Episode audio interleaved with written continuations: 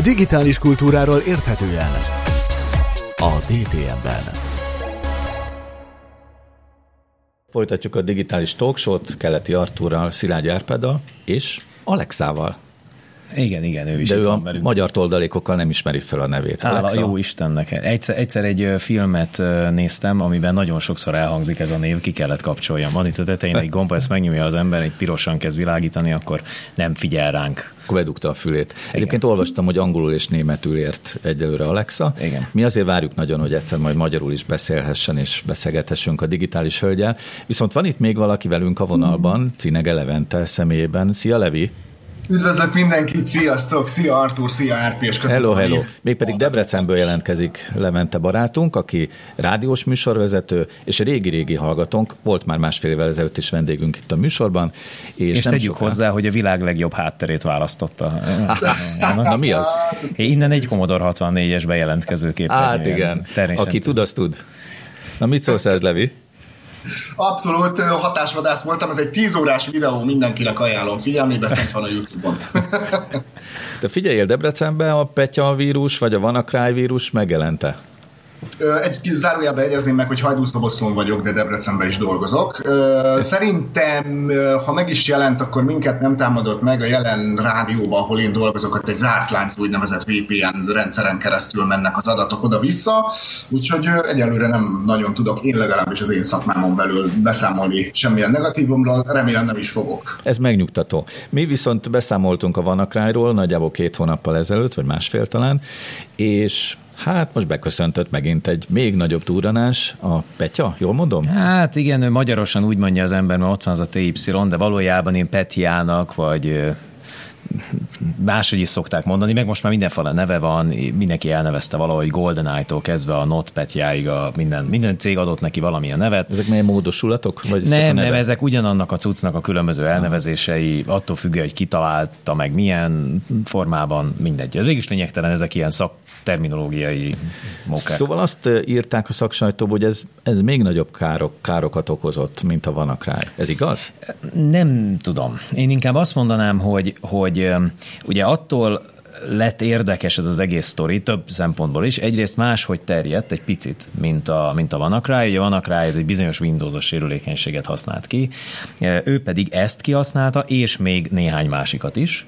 Tehát ez, egy, ez lett az egyik újdonság. A másik Csak egy újdonság... zárójelben hadd had jelezzem meg, hogy azt a bizonyos Windowsos sérülékenységet már be kellett volna tömködni ez alatt az egy hónap alatt, nem? Nem, Már bocsánat, ugye a Windowsban ez a sérülékenység, ez tudott volt hogy a március-április óta, akkor adta ki egyébként a sérülékenység megjelenése előtt még a Microsoft hozzá a patchet. Tehát nem egy hónapja kellett volna befoltozni, hanem március óta kellett volna befoltozni. Na jó, de amikor jött a Amikor jött a WannaCry, WannaCry, akkor már mindenki tudott róla, hogy van ilyen, de nem foltozták be. Zárójelben megjegyzem, hogy a WannaCry-nak a, az utórengései azok elértek néhány céget, tehát ha nem a Petjáról beszélünk, hanem a WannaCry-ról, az is leállított már néhány ö, ö, számítógépet, például autógyártásba okozott gondot, tehát még az előző problémát sem oldottuk meg, de már itt van a következő.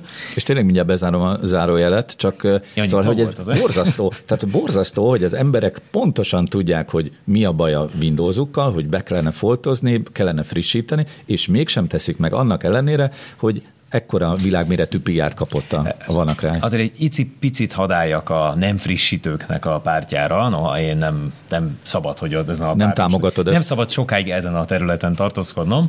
Eh, Nem, nem, nem, egy kicsit, mint a vámpíroknak a napfény, tehát hogy úgy, úgy nem tesz nekik jót. Eh, De azt kell mondjam, hogy, hogy azért, eh, hogyha van egy óriási rendszerem, amiben van több száz számítógép, tehát nem csak az otthoni számítógépről beszélek, hanem több száz szerver, akkor azért azoknak a pecselése, frissítés azért nem egy perc. Tehát ott a- az informatikus szakemberek azért nem ugrabugrálnak egy ilyen eszköz körül, hogy mikor frissíthetem, mikor frissíthetem, mert nyilvánvalóan amint felfrissíti, akkor a- egy probléma megszűnik, és 15 másik meg keletkezhet, ami egy termelési rendszerben komoly károkat okozhat. Tehát Szóval azt azért- mondod, hogy oka van annak, hogy nem frissítettek. Persze, nyilván, amellett, hogy vannak negligens delikvensek, ha lehet Aha. így fogalmazni, viszont ugyanakkor vannak olyanok is, akik, akiknek benne volt a fejében az, hogy majd frissítenek, csak még nem most, hanem majd, tudom, mikor két hét múlva. Tehát akkor úgy jutottunk el a Petia ö, zsaroló vírus fenyegetéséig, hogy valójában nagyjából ugyanakkor a probléma van a Windowsban.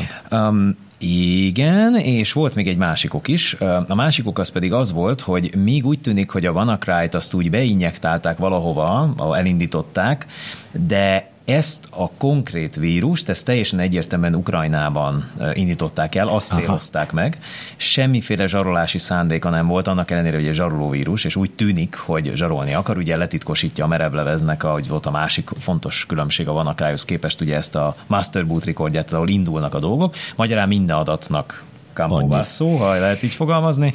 E, úgyhogy ez volt az egyik, és a harmadik pedig ez volt, hogy célzottan lőtték be, méghozzá nem is akárhogy. Egy, úgy tűnik, hogy egy könyvelő irodának, illetve egy könyvelő szoftvergyártó cégnek a rendszereit fertőzték meg, és maga a szoftver frissítéssel terjesztette szét maga a gyártó a vírus. Tehát tulajdonképpen ez egy, ez egy nagyon fejlett technika volt, és ezért mondják már ma azt a szakértők, és értenek benne egyet, hogy ez valószínűleg nem egy vírus, hanem egy kiberfegyver volt. Nem az volt a cél, hogy pénzt szerezzenek, hanem az, hogy leteszteljék egy konkrét ország, ez esetben Ukrajnának a kibervédelmét, több szempontból ott ugye reptéren gondokat, gondokat okozott, banki szolgáltatásokban gondokat okozott, tehát komoly problémát jelentett, és egyben azt is mutatja kiválóan, hogy egy Ukrajna színvonalú informatikával olyan szinten ellátott ország szerintem pontosan ugye, hogy áldozatául tud esni egy ilyen típusú támadásnak, mint ahogy Ukrajna is. Van egy felvételünk arról, hogy hogyan indul el a Petia zsarolóvírus, hogy, hogy kell ezt mondani, hogy hogyan veszi át a hatalmat a gépen?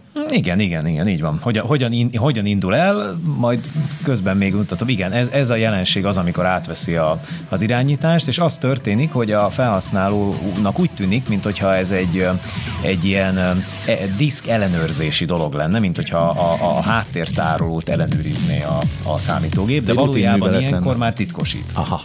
Tehát ez már a titkosítás, szegény felhasználó pedig boldogan végignézni abban a hiszemben, hogy most éppen javít valamit a számítógép. A százalék, amit mutat közben, az valós? Hát valós, persze. És, és aztán eljut ide a végéig, elér 99-ig, majd 100, és utána bekaptuk ezt a szép kis vírust, így néz ki a Betyának a képernyője. Ezt egyébként öm, több országban fedezték föl ezt a, ezt a képernyőt, vagy találkoztak vele. Például öm, egyik környező országnak az ATM automatáin is megjelent, csak hogy egy példát mondjak, úgyhogy azok sem. Ráadásul egy magyar eredetű bank, így ATM. Van, pontosan. Ilyen. Így van, így Ott van. a végén a piros képernyőn láthattuk, hogy egy, egy keyt, egy kulcsot kellett volna beírni. Igen. Az egyébként működik? Tehát létezik ilyen kulcs, amit beírok, hmm. és akkor... Nem nagyon. Az az igazság, hogy ö, eredetileg ugye egy bizonyos kulcsot kellene megkapnom a hackerektől, ezért fizetnem kell ugye bitcoinnal, viszont... Ön 300 euró értékben. Igen, ugye? körülbelül egy ilyen értéket kértek érte, viszont azt az e-mail címet, amire ugye az ember eljuttathatja a tényt, hogy én most akkor fizettem, azt viszont az internet szolgáltatója lekapcsolta. Magyarán még, hogyha valaki fizetni is akarna, nehezen tudja bebizonyítani a hackereknek, hogy ő fizetett, de a hackerek nem nagyon csináltak semmit annak érdekében, hogy ők megkaphassák a pénzt, úgyhogy úgy tűnik, hogy az a valamennyi bitcoin, mondjuk egy ilyen, mit tudom én, pár tízezer dollárnyi bitcoin nagyjából, ha jól emlékszem, ilyesmi számnál álltunk meg, amit akartak fizetni, vagy fizettek a, a hackereknek, hát az is ment a kukába, mert nem nagyon kapták vissza az emberek a kulcsot, amivel dekriptálhatják az adataikat. Tehát akkor a legfontosabb tanácsod, hogy ha valakit megfertőz egy ilyen zsaroló vírus, akkor ne fizessen? Mert ugye múltkor azt mondtuk, hogy hát nincs más lehetőség, ja, csak fizetni. Igen, hát az FBI sem teljesen egyértelmű ebben a kérdésben. Mostanság már azt szokták mondani ők is, hogy ne nagyon fizetgessünk, mert először is nem lehet tudni, hogy ez most mi. Tehát, hogyha igazából csak tesztelgették a kibervédelmét mondjuk egy országnak, vagy egy, egy kormányzatnak, akkor hiába fizetünk, csak nem fog semmi se történni. Másrésztről pedig nem biztos, hogy jó lenne, hogyha meghonosítanak tartanánk ezt a gyakorlatot, hogy bármikor a hackerek pénzt kérnek tőlünk, akkor adunk nekik, mert hát miért ne? Tehát ez, ez nyilvánvalóan egy, krimin, egy alapvetően egy leegyszerűsíti a bűnözők dolgát. Tehát én, úgy, én azt mondanám, hogy próbáljunk ne fizetni, mert valószínűleg nem fogjuk visszakapni az adatukat, viszont cserébe készüljünk elő egy ilyen helyzetre, és ahelyett, hogy mondjuk nekiállunk bitcoint vásárolni, ami egyébként jó dolog, tehát nem baj, van bitcoinunk, nekem is van. De azt gondolom, hogy ne ezt csináljuk, hanem inkább teljes mentést készítsünk a számítógépekről, és most már azt kell mondjam, hogy teljes mentést, tehát ne csak egy-két adatról, mert például a Petyának a, az eredeti állapotát, a Petya mentes állapotot, az csak egy teljes mentéssel lehet előállítani, nem elég, hogyha egy-két fájt megpróbálunk visszaállítani. Egyébként az, hogy Ukrajnából származik ez a remek zsaroló vírus, azt honnan lehet tudni? Bocsánat, nem feltétlenül Ukrajnából származik, hanem Ukrajnát támadták meg vele. Ja, hogy... Tehát, hogy Aha. az honnan származik, azt még nem tudjuk, hogy ez az attribúciós vita a szakértők között mindig egy picit később szokott elkezdődni. Először általában elemzik a vírust, megnézik, hogy hogy néz ki, mi van benne, és utána kezdődik a beszélgetés arról, hogy és honnan származhat. Hát ma azt mondogatják itt a szakértők, hogy ez valószínűleg Oroszországból érkezett, ez a, ez a támadás, és Ezt azt, Ukrajnából lehet visszakövetkeztetni, hogy valószínűleg nem, az ő érdekük? Nem, nem, persze abból is nyilván, tehát vannak ilyen geopolitikai tényezők, meg stratégiai elemek, nem, hanem inkább az eszköznek a felépítése Aha. és a, a használt technikák. Most úgy tűnik, hogy az ukrajnai ö, áramellátás tavaly, tehát már megtámadó, meg tavaly előtt is megtámadó ilyen Black Energy nevezetű támadó eszköznek a gazdái készíthették talán ezt a, ezt a fajta zsarolóvírust, vagy inkább úgy fogalmaznék, hogy kiberfegyvert, és nagyon valószínű, hogy, hogy ezt használták most is, valószínűleg ugyanaz a csoport, aki már több éve aktív, az, hogy Oroszországban is megtámadott célpontokat, sőt, valószínűleg meg is céloztak vele, az lehet elterelő hadművelet is. Ugye láttunk már ilyet az amerikai elnök választásnál is volt a feltételezhetően orosz támadóknak ilyen elterelő hadművelete. Most a mai világban, amikor szinte egyik hírről se tudjuk megmondani, hogy valós vagy nem valós, honnan jött ilyesmi, ezek a dezinformációs műveletek, akárki is követett el egy ilyen támadást a kibertérben, nagyon hatékonyak. Mert épp elég csak három-négy helyre becseppenteni, itt is ezt is is megtámadni, azt is megtámadni. Már épp elég ahhoz, hogy a szakértők is elkezdjenek a fejüket vakarni.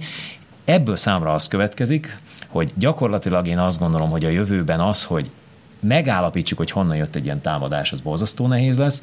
Ebben az esetben is például a NATO már kezdte feszegetni azt, hogy vajon aktiválható-e az a bizonyos cikkely, ami alapján tulajdonképpen kibertámadás ért egy országot, tehát támadhat, visszatámadhat, és kellene valakit megtámadni óriási zavarok lesznek itt szerintem a következő években ezzel kapcsolatban. Megtámadtak, nem, kit kell visszatámadni, mivel támadjunk vissza, nem irigylem magunkat. Van még egy felvételünk, ami azt mutatja be, hogy a neves biztonsági cég, a Kaspersky milyen módszereket javasol, ugye, hogyha jól értettem, meg hogy mit lehet tenni.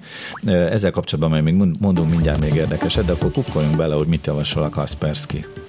Itt ő mutatja megint csak a képernyőn, hogy mit kell tenni, vagy ők, ők mit csinálnak?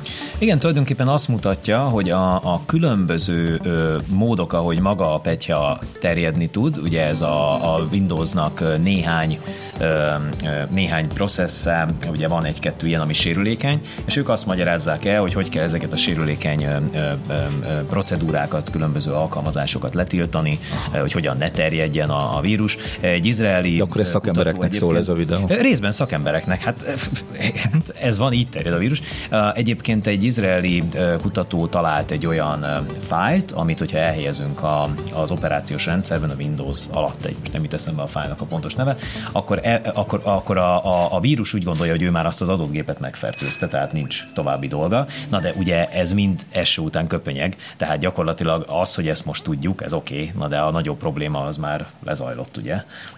Tehát én azt gondolom, hogy inkább elő kell készülni ezekre, és nem utána kell okoskodnunk. Persze, a vannak rá esetében volt egy szerencsénk, ott volt egy ilyen főkapcsoló, amit létrehoztak egy ilyen domaint az interneten, és akkor az összes vírus abba a működését. Itt nem volt ilyen főkapcsoló, ez egy ilyen félig offline feladat, tehát itt föl kell tenni a számítógépre az adott fájlt, és úgy lehet megakadályozni a terjedést. Azt akartam még neked elmondani, hogy ugye én mostanában napjában kapok két-három olyan e-mailt cégektől, amiben mindenféle tanácsokat adnak arra, hogy hogyan védekezzünk a zsaroló vírusok ellen. És tegnap például egy 12 pontból álló lista érkezett, amiből az egyik legérdekesebbet szeretném veled megosztani. Azt javasolják, hogy a személyünkre vonatkozó kérdésekre olyan válaszokat adjunk, már eleve, ugye megszoktuk adni, hogy tudom én, mi a kutyánk neve, és akkor írjuk be ami nem igaz. Tehát, hogy olyat azt javasolták, hogy ne igaz információkat írjunk be. Na de hát ezzel pontosan az a probléma, hogy ezek a kérdések azért vannak, hogyha megkérdezem saját magamtól öt év múlva, hogy mi a kutyám neve, akkor eszembe fog jutni, de ha nem igaz információ, nem biztos, hogy eszembe fog jutni. Nem vagyok benne biztos, hogy a zsaroló vírusok ellen ez egy kiváló védelmi technika, viszont összességében azt el tudom mondani, hogy ha nagyjából mindig ugyanazt hazudjuk az interneten ezekre a kérdésekre, és ezt meg is jegyezzük, az nem olyan nagy baj. Tehát én például általában legtöbb helyen nem szoktam beírni a valódi születési dátumomat, hanem egy picit mást írok be, viszont mindig ugyanazt. Egyébként régebben én beszélgettem egy kollégával, aki például rendszeresen, amikor regisztrál dolgokra, akkor a nevét egy kicsit máshogy írja, és, és valamennyire számon tartja azt is, hogy nagyjából hol mit adott meg. Tehát egy kicsit tudja azt figyelni, hogy a világban hogy terjed az ő valamilyen torzított információja. De hogy átlagban azért az embereknek nincs arra energiája, hogy ezzel szórakozzanak, de az nem egy rossz ötlet, hogy az ember ilyen kérdésekre azért ne feltétlenül a, az igazságot mondja mindig, hanem egy valami olyat, amire ő mindig tudja ugyanazt a választ adni. A számítógép a túloldalon sem arra kíváncsi, hogy az igaz vagy nem igaz, amit mondott, hanem hogyha azonosítani kell magát, akkor tudnia kell, hogy az illető tényleg az, akinek mondja magát, és ezt úgy lehet, hogyha ő ugyanazt a dolgot tudja, mint a számítógép. Tehát ez végül is nem egy rossz ötlet. Mindezt Csak aztán egyébként... nehogy az legyen, mint velem, hogy én például elfelejtem, hogy kinek mit hazudtam, és akkor egy idő után hát elég komoly gondba kerülök. Na erről majd szerintem később valamikor kellene beszélgetnünk. Tehát egy csomó olyan praktikát, gyakorlatot kell meghonosítanunk, ami eddig szokatlan volt. Hol tárjuk el a jelszavainkat? Hány jelszót jegyezünk meg? Az az igaz, az az De nem most kezdjünk ebbe bele szerintem. Nem, de hogy is Istenben, csak, csak egy mondatot ehhez, hogy az, az igazság, hogy ehhez egy jó digitális immunrendszer kellene, ami nekünk egyáltalán nincs kifejlődve. Tehát, hogy most megpróbálok megütni, akkor te azonnal elhajolsz. Ez ma nincs a digitális világban, ezt kéne kifejleszteni. Szóval azt azért viszont tegyük hozzá, hogy ehhez a tiphez, amit ebben a listában javasoltak, hogy hazudjunk a kérdés, a saját kérdésünkre, ezt azért mondták, mert hogyha igazat mondunk, olyan információ is kerülhet ebbe, amit hackerek összegyűjthettek különböző közösségi oldalakon rólunk, ahol megadtuk. Egyrészt ez is probléma, másrészt pedig ezekre a kérdésekre adott válaszok tárolásra kerülnek a szolgáltatóknál, és például a Yahoo-nak az adatszivárgási balhéjánál, amikor ez a ilyen sok százmillió adat kikerült, ott például nem titkosított biztonsági kérdésekre adott válaszok is kikerültek. Magyarán a hackerek össze tudják párosítani, hogy mondjuk Szilágyi Árpihoz tartozik egy olyan kérdés, hogy a nem tudom, ki volt az első szerelme, és lehet, hogy ezzel az információval már ők el tudnak menni egy ügyfélszolgálathoz, vagy el tudnak menni valahova, ahol ugyanezt a kérdést fölteszik nekik, és be tudják csapni a szolgáltatót. Zárójelbe jegyzem meg, hogyha valaki ilyen módon elveszíti mondjuk az accountját, például egyik ismerősöm egy Twitter accountot vesztett el, egy hacker vette át fölt az irányítást, egy hónapjába került, amíg visszakapta. Mert általában azt részesítik előnyben, aki digitálisan azonosította magát, annak hisz a szolgáltató, és mindenki más az egy elég nehéz pozícióból indul, hogy bebizonyítsa, hogy ő valójában a tulajdonosa annak az ekánnak. Tehát komoly küzdelem elé tekint mindenki, aki ilyen biztonsági kérdésekkel szeretné visszaszerezni az ekántját. Van egy olyan érzésem, hogy folytatjuk mi ezt a témát. Biztos vagyok benne. Jó, sokszor még. Sőt, arra gondoltam, kedves Artur, hogy sorozatszerűen kellene ezzel majd foglalkozni. Örömmel, persze, hogy ne. Erre fölkészülünk, és aztán majd jelentkezünk. Itt a műsorunk második részének a vége, és rövidesen folytatjuk. DTM a digitális világ érdekes.